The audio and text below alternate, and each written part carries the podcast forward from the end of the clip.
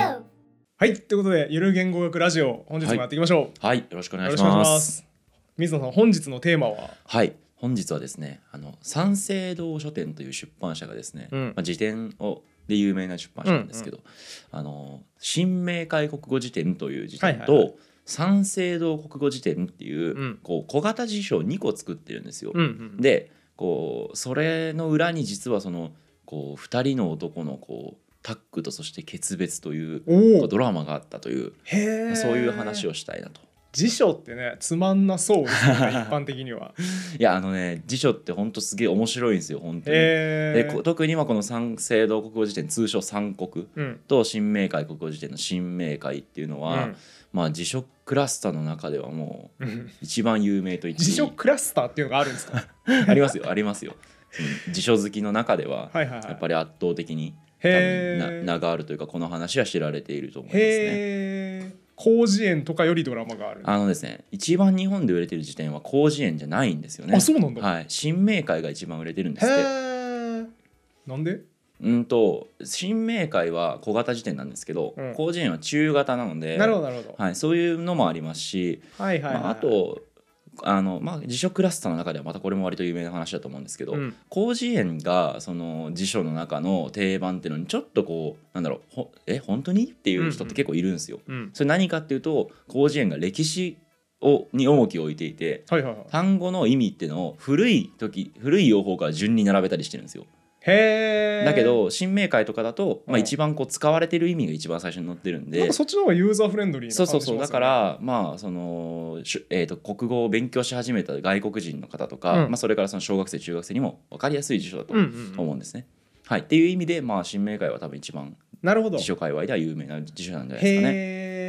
えあ全然知らなかったですあ本当ですか辞書なんか無機質なもんだろうなと思ってえ もう一個言うと「い新海さんの謎」っていう本ご存知の方もいると思うんですけど、はいはこれはあの赤瀬川源平さんという、うんはいあのえー、となんだっけトマソンはいはっいていうあの概念とかを提唱した人うんが書いた本なんですけど要はその新明解の語尺ってすげえユニークなんですよ。はいはいはいははいいあで攻めた辞書みたいな話ありましたねそうそううそうそうそうそう新明解の語尺がだから面白いみたいなことは一時期有名になったりして、うんうんうんまあ、なんでそんな変な面白い語尺がうん生まれたのかとかっていう話もまあここの中でできたらと。思ってまへえ楽しみですはいはいえっと、今回の登場人物は大きく分けると2人で、うんはいえっと、1人が剣坊秀俊さんはいはいもう1人が山田忠夫さんうんうんこの2人は2人とも東大東京帝国大学の国語学科の、うんえー、と人たちで、うんえー、と彼らがまあその三三国とそして新明解を作っていく、へえというけ剣坊さんってどういう字ですかえっ、とですね見るお坊さん珍しい でそう剣坊さんなんですけど坊主を見てたんですかね先祖が確かにねちょっと自然中心的な感じじゃないですねそうそうそうちそょっうとあ本当だ不思議ですそうねだ名字の由来の回ありましたなんかけどそうですね山田さんはねもう土直球ですけそうどですね山と田んぼがね剣坊さん確かに珍しいですね秀俊も結構珍しくてうん豪族の豪にうん20世紀の木で秀俊なんですよ、え全然読めないそうそうそうめっちゃ豪よ気ですねそう豪輝さんって書いてうん秀俊さんっていうへ読ーみ方をするんですけど、はいはいまあ、そうこの2人が中心となって辞書を作っていくなるほどなるほどはい、でまず事の発端はですね1943年うんに明解国語辞典というのができます。でこれなんですけど「あの小辞林」っていう辞書辞書がもともとあって、はいはいはいまあ、それのこう改訂をうんするっていうことで、うんあの金田一京介というはいはいはいはい言語学者、有名な人ですよね多分はい、がいるんですけど、うん金田一京介のところに依頼が行くんですね、うんその小辞林の改訂として明解国語辞典を作りたいと。はいはいはいでそれをですねその金田一京介は東大の後輩だった剣坊秀俊に声をかけるうんんうんですよ。であのこれね辞書界隈の良くない悪い体質なんですけどね、はいはい名義化しをするんですよね。へえつまり金田一京介が作ったっていうと箔がつくから、うんあの俺が作ったことにししておくわだけど実務は全部剣坊秀俊がやるんですよ。へえだからあのしょうもない NPO の理事みたいなことですよ ねあいつの名前入れとけば箔がつそうくかそうらってそいううそうそうみたいな形でこれちょっと辞書界隈に、えー、とはびこる悪い体質ではあるんですけど、へーここでその剣坊秀俊に白羽の矢が当たると。はいはいははい、で剣坊がまあここでこう中心的に編纂を進める中で、うんまあ、東大の同級生だった山田忠夫に声をかいけると、うんうんうんここでまあこの2人のタッグが初めてはいはいスタートするんですね。うんで、まあ、今回この時はまだ剣坊が主幹みたいな形で,、うんで山田はまあその手伝いというかね、まはいはあい、補佐的な役割だったんですけど、うんまあ、剣坊すごくてですねうんあの三省堂からはあの出版社ですねそのはいはいはい1年ぐらいを締め切りで設定されたんですよ。うんでただねこう辞書を1年で作るなんてうん三省堂の社員は誰もできると思ってなかったんです。へえ普通どんぐらいなんですかえーとどうだろうなちょっとね普通って言われてうーんなんかねものによるんですけど、うんまあほんと5年10年見た方がいいようなあースパンなんですよ。まあさ広辞苑とかってね改定がはいはいはいはいペースってそれぐらいだったと思うんで、えそういえばあれですね「あの船を編む」っていう小説があったじゃないですか、は三浦紫音の、はいあれで多分7年かけて作ったあーう小説んだった気がするんでそうか1年ってじゃあむちゃくちゃ短いそうだからね結構ふっかけてるんですよ賛成度はもう まずいきなりね。無茶なこと言ったろみたいそなうでそれはなんでかっていうと、うんあのゆっくり書くからみんな、はいはい早めに設定すれば早く書き上げてくれたり、はい焦ってくれるだろうはいはいはといはいいうことだと思うんですけど、編集者の差がですよねそうそうそうそう早めに設定してるっていう、うんそしたらですね剣坊秀俊は1年23か月後にこう頭を丸めた状態で三省堂に来てほいほいほい「すいません本当に遅くなりました」って言ってほう完成原稿を持ってくるんですよ。すげえ誰も思ってないのにそんそなう短期間で当時の三省堂社員はうんそれでだからなんでこの人謝ってんだろうっていうぐらい誰も1年で完成させると思ってなかったかはいはいらはいはびっくらこいたらしいいですね。へもうここからもうその剣坊秀俊のやばいエピソーえドがスタートしてるというかですねうんうんことなとちょっと詳しく説明するんですけどこの人マジの辞書の鬼なんですよ。はいはいはいガチンコでもうそのなんだろうこだわりまくってとんでもないスピードで、うんとんでもない用例を集めるへえ人ではいはいはい日本の辞書界にも名を残してるヤバ人ですこの人は。へえんかその最初のエピソードだけでねうん、確かにえげつない自称超人の香りがそう自称超人なんで すよ筋健吾さ肉んマンみたいな言い方になってしま った、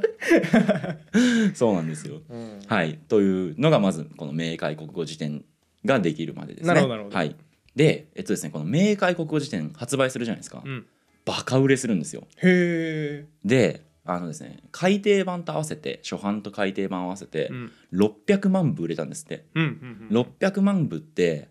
うーんとねちょっと例えて言うと難しいんですけど、まあ、だから漫画のね売れてる漫画のコミックぐらい出てるんですよね。まあそうか600万部ってすげえな、うん、その活字の本だったうらん100万部ミリオンセラーが出るってことが珍しいそのうでですねはい、600万部はマジやばい、はあですよね本当だうん、だから三省堂はこうもうどんどん次のバージョンを出したがるんですよ、うんうん売れるからうんでだけど第3版がいつまでたってもできないんですね、はいはいはいでそこでこうしびれを切らしたうんえー、と三省堂が打った手がその、えー、と別でねこう1960年に三省堂国語辞典っていうのをこううんうん作るうんんですね。はい、あのこれ明解国語辞典の,、まあその算定版のつなぎとしてねとりあえず、まあうんうんあのサクッと作れる感じでこう出すなるほど出したのがここの三省堂国語辞典えでちなみにそのなんで第3版は遅かったんですか、なんかうんといろいろあると思うんですけどうん、おそらくねこう剣坊秀俊って用例をめちゃくちゃ集めるんですよ、はいはいはいとにかく。でそこから執筆が進んでいかないっていうのが、うんまあ、この後にも出てきて、はいはいはい、まあ、こういうところとかで、うん、とその明快の改定が進まなかった、まあ、多分完璧主義者だったと思うんですよね。まあ職人でそういうとこありますそかうら、ね、そうそうそうそうっていうのもあってその明快の3版が出ないとなるほどなでるだからまあそう三省堂国語辞典っていうのをとりあえず作ろうと、ほどうんでこれもまたバカ売れするんですけど、うんうんあのこれね画期的なところがあってですね、うんあの言葉の写生って彼らは呼んでいるんですけど写すに生で写生ですね、うんあの言葉を言葉でスケッチするといううんうんこう画期的なうん書き方、作り方をした辞典なんですよ。うんちょっとよくわかんないですけど、はい、あのどういうことかっていうとですね、うんこれあの剣坊は、うんあのーなんだろう、えっと、百科事典みたいな書き方の語尺をうんうんこう気に食わないと思っていたというか、ほうほうほあの例えばなんですけど「水」っていうののう、うん、語尺がその酸素えー、と酸素に水素1の割合でこう化合された化合物みたいな書き方うんがうんされていると、これその定義としてはいいんだけど、うん水の意味を調べたい人にとっては何の意味も持たないなと確かに思っていたみたいなんです。水ってこれだよっていうことを知りたいわけですからそうそうそう確かにねこれまあそのねあの分かる人はいいんですけどねその小学生とかが読んだり、うんあるいはその水っていうのがこう小説に出てきてこの意味わかんないなって言って引く外国人とかからしたはいはいはらい、困るわけですよそうね。ですねそこでこうあの言葉を言葉でスケッチするその実感に基づいた書き方を、うんえー、と辞書の語釈にするっていう、まあ、画期的なはい概念を導入したんですね。だからなんか生き生きとしたものを描きたいみたいなあそうなんですそうなんでです、はあはあちょっとじゃあ実際のその水のよう、えっと語尺を見てみましょうか、うんうんはいちょっと読み上げますねすよねはい、えっと水は我々の生活になくてはならないうん透き通った冷たい液体はいへえっていう語尺をしてい る、なんかおしゃれそうそうそガーネット・クロウの歌詞みたいうなななんですか それはあバンドです昔のへえそういうおおしゃれ表現が結構出てくるんですけど、そう他にもですね、うんあのですね女うんの語尺なんですけど、うんえっと、人のうちうん、優しくて子供を産み育てる人、へえとかねちょっとなんかジェンダーロールが、うんまあ、今はねちょと今だったらあれだけうど、ん人のうち優しくてとかって なんかこうその書き手がうん、その、まあ、女性っていうのを見つめてるのがこうんううんうん生き生きとねこうそうですね描かれてますよね。だからなんていうんですかねやっぱ生物学的な定義とかにこだわらずにそうなんですそうなんでちす。ゃんと子供にもね、はい、伝わるものをっていうイメージがありこますこがだから百科事典っぽくない。はいところですねはいはいえー、とあともう一個ですね「愛」とかもよくてですね。はいはい良さそう、はい、愛はまず括弧が入っていてうん括弧相手の幸せや発展を願ううん、括弧閉じ温かい気持ちと、ああそれが愛なんだ愛ので定義、うん、語尺で書いてるんですよ。へえ、まあ、これが特に評判を集めて、はいまあ、その愛の語尺っていうのはすごい有名になるんですね。ここでへえちなみに他の辞書それまではどうだったんですか、うーんとどうなんだろうちょっとね僕もそのうん1960年代の辞書っていうのをうん見てないのでちょっと分かんないんですけど、うんあのおそらくだからもうちょっとね抽象的だったと思うんですよね、はいはいはいはい例えばその哲学の,、えー、とその定義みたいなのに引いてくるとか、はいはいはい多分読んでこう結構難しい書き方をしてたとそ思ううでんですすよねね。そんな気するわ、はいまあ、ここでこのだから言葉のスケッチっていうことで、まあ、一気に新名ああと三省堂国語辞典は名を上げていくことになる。はいはいはいえでもさっきの話だとその明快がバカ売れしてたんですよね明快がバカ売れして、まあ、三国もさらにまあまたバカ売れしただ。からつなぎで作ったはずなのにそそうれなんでもすバカ売れしたそう売れちゃうんですよだからす明快はその後結局改訂版を出さずに、はいはい三国が改訂されていくことになるんですねげえへえだから三省堂は辞書のヒットメーカーなんですあねヒットメーカーですヒットメーカーではあすはあははいあそれは間違いないと思いますへえあとですね、まあ、この三省堂国語辞典剣坊が、うんえー、とその当時言ってたのが、うん辞書イコール鏡論という、んえー、とことを言っていまして、はい鏡っていうのはダブルミーニングでうんあのミラーの鏡とうん模範の鏡はいはいはいの両方だと。つまり辞書ってのは人々が使ってる用例を鏡のようにこう見てうんそれをそのまま正確に書き表すと同時にうん模範としてうん人々が使う言葉の、まあ、一応規範となるようなものでなければならないのだはと、いはいはい言っていたはいおしゃれそいいですねううん剣坊さんねかっこいいですよねうん、さすがのセンスがありますねそうそうそう、うんはいというところまでがえっ、と三国までですねうんうんはいちなみにその剣坊さんははい明快作った人で、そうです明快な主観であり、はいはいえーと三国にもかかってるんです三国にも関わってます、か、はあは、はいあ、なるほどあの山田さんも三国にはかかってるんですけど、まあうんうんこの剣坊さんが主体となってなるほど作なっるほていっどたへという感じですえ、ね、なるほどなるほどはい、ただですねここで事件が起きますほう1971年にうん、暮らしの手帳事件が起きますなんかほのぼのしてんな 事件名の割に自書クラスターの中ではまたこれもはいはいもはうい外せない話なんですけど「へえ、暮らしの手帳」っていう雑誌がうん、あるんですけど、うんあのこれがあの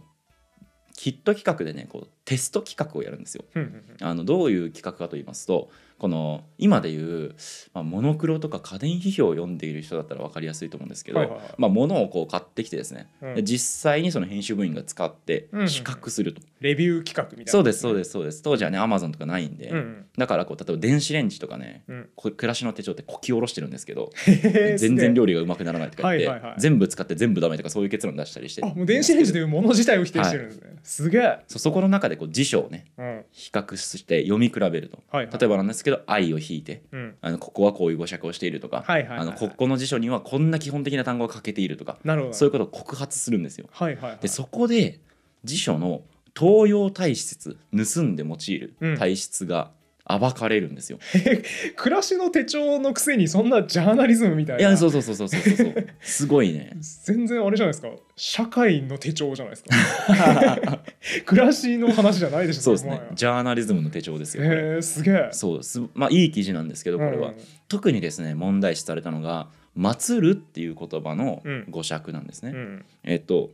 「祭る」の語釈が、うんえっと、全部ほとんどね同じような語釈になっていたんですよ。はいはいはいであのこれはだからつまり、まあ、その盗んでるうんあの他の辞書の語釈を参考にうんちょっと書き換えて書いただけだろうと、うんうんことをこうなんか表みたいにして分かりやすくはい示すんはですいよ。はいはいただしょうがない部分もあるじゃないですか辞書って、同じ言葉の意味書いてそるうんだから同じ言葉の意味を書いてるから同じ意味になってもしょうがないっていううんだからこそまあ東洋っていうのはある程度うんこう黙認されていたはいはいはい側面もあるんですけどうんこの「暮らしの手帳事件」で何が問題になったのかっていうとうん祭るの語釈が全ての辞書で間違っていたんですよ。おーすげえはい、へ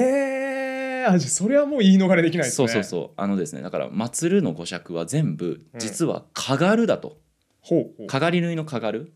ううん」あの語釈を「祭る」で間違えてうんどこかの辞書が書き始めてでそれを他の辞書が写してへえその結果「えー、と祭る」っていうのの語釈が全部どの辞書でも間違ってるっていうへーことが起きたと。ちなみに僕は「かがる」の意味がよくわからないんですけど、はいななんなんですか「かがる」はいえー、とじゃあこのね当時は「うんえー、とかがる」の意味が「祭る」で書かれていたという話を今したんで、うんまあ、そこの当時の辞書で「祭る」がどういうふうに書かれていたのか、うんまあ、つまりこれが「かがる」の意味なんですけはど、いはいはいちょっと読み上げてみますね。はいはいまあ、じゃあこれ三省堂国語辞典の500ですけどうん布の端などがうんほつれないようにうん内側から外側へ糸を回しながら縫ううんうんっていうふうに書かれているうんうんんですね。うん僕もちょっと裁縫はあんましない んで、うんちょっと何言ってる今かまずイメージもわかなければ、あんまよ くわかんないですそう僕もそのかがると祭るの違いっていうのが、うんなんかわかんないけど、う、ん、そうらしい んですよ。はいはいあこれだかからがるらしいんですよ。へーえちょっと待ってだからじゃあ祭るっていうのが僕はあのフェスティバルをイメージしてたんですけどああじゃないその祭るじゃなくあのて祭り縫いの祭り縫いのです祭りはいなんか祭り縫いとかがり縫いってあったじゃなはいいですか。はいやったやったそうそうそう多分あれをごっちゃになっちゃってた。なるほどなるほっていうこど、とですねはいはいはいはい、はいあーもう間違いやすそうなところ、そうそうそうそうそう、むずいところなんですけど、まあプロフェッショナルがね作ってるんなるほどなるでほ。まあそれははいこはうい許されないだろうと、うんまあ、ここでだからこう暮らしの手帳は、ろ、うん、まあ、それを告発しそして揶揄するんですよね。はいはいはいでその暮らしの手帳がうんあの徹底していたのはうんその、えー、と間違った語釈のスタートがどこなのかを調べ上げたんですよ。誰が最初に間違えたんだはいっていう、はい、つはいはい誰が最初に間違えてそれをドイツらが盗んでいった結果、はいこんはいはいはない間違った辞書が世に出てるような状況が起きたのかっていうのを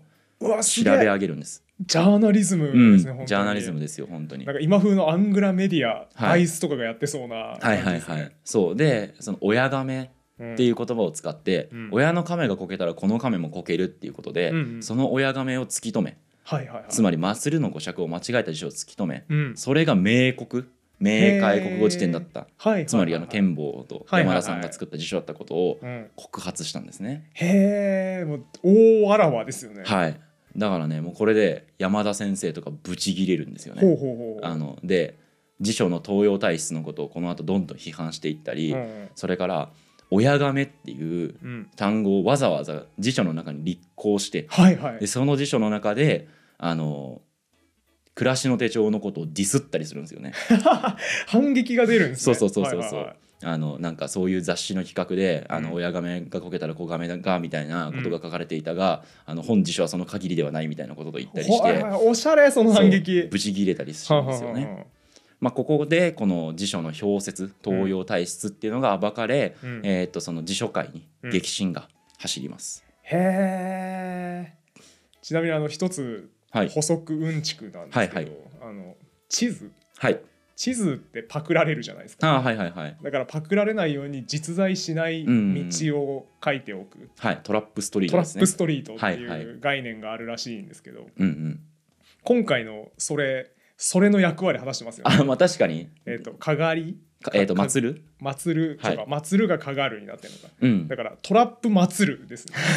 確かに結果として意図してなくてそうとも言えるトそうラとッも言プえる祭るにトなラってッるプな祭りでみんなパクってることがねそうそう分かったっていうまあ、トラップとして思ってないんでしょうけどね、その当時の人たちうん結は果そうなってしまったっていう、トラップストリートってアメリカとかだと、うんあの存在しない街とかまで書かれてるらしいです よもうだからパクリに対して ねそうそうそう絶対見つけてやるぞっていそうう強いそうそ気持うそうちでだから今の話聞いてる間ずっと「トラップ祭る」ですねっていう相槌を打ちたかったんですけど、はいはいはい今の説明がないと意味不明な相槌になってしまうのでそうですね我慢してました。でもねそうだからやっぱこういううんこうなんていうんですかねこう現実のものをその映し出すような辞書とか地上みじゃあうん地上じゃない最悪な言い間違いだけど 失礼しましたはい。あの現実のものをこう映し出すような、うんえー、と地図とかうん辞書みたいなものってやっぱこう東洋うんがまあねはびこってしまううんので、まあ、地図の場合はそうやってトラップストリートを書き込めばねよかったのかもしれないですけど、うん辞書はやっぱね立証が難しいんですよねうん、そうですね。はい盗んだろうって言いにくいですね。その辺もだからですね山田先生はそういう辞書のことを、まあ、厳しく批判したとさっきも言いましたけど、うん他にも自分の作った辞書の中にうん芋辞書とか、ほう。それからパッチワークっていうはいはいはい。辞書、えー、と項目の中にうん。あのパッチワークのような辞書とか はいはいはい。用例をお前以外誰が使うんだみたいな用例を書いたりしはいはいてまあ風刺というかね皮肉をぶち込んだりしてるんですねあちなみに芋辞書ってのはそのなんか大学生のバイトとかを雇ってうん。あのこうなんだ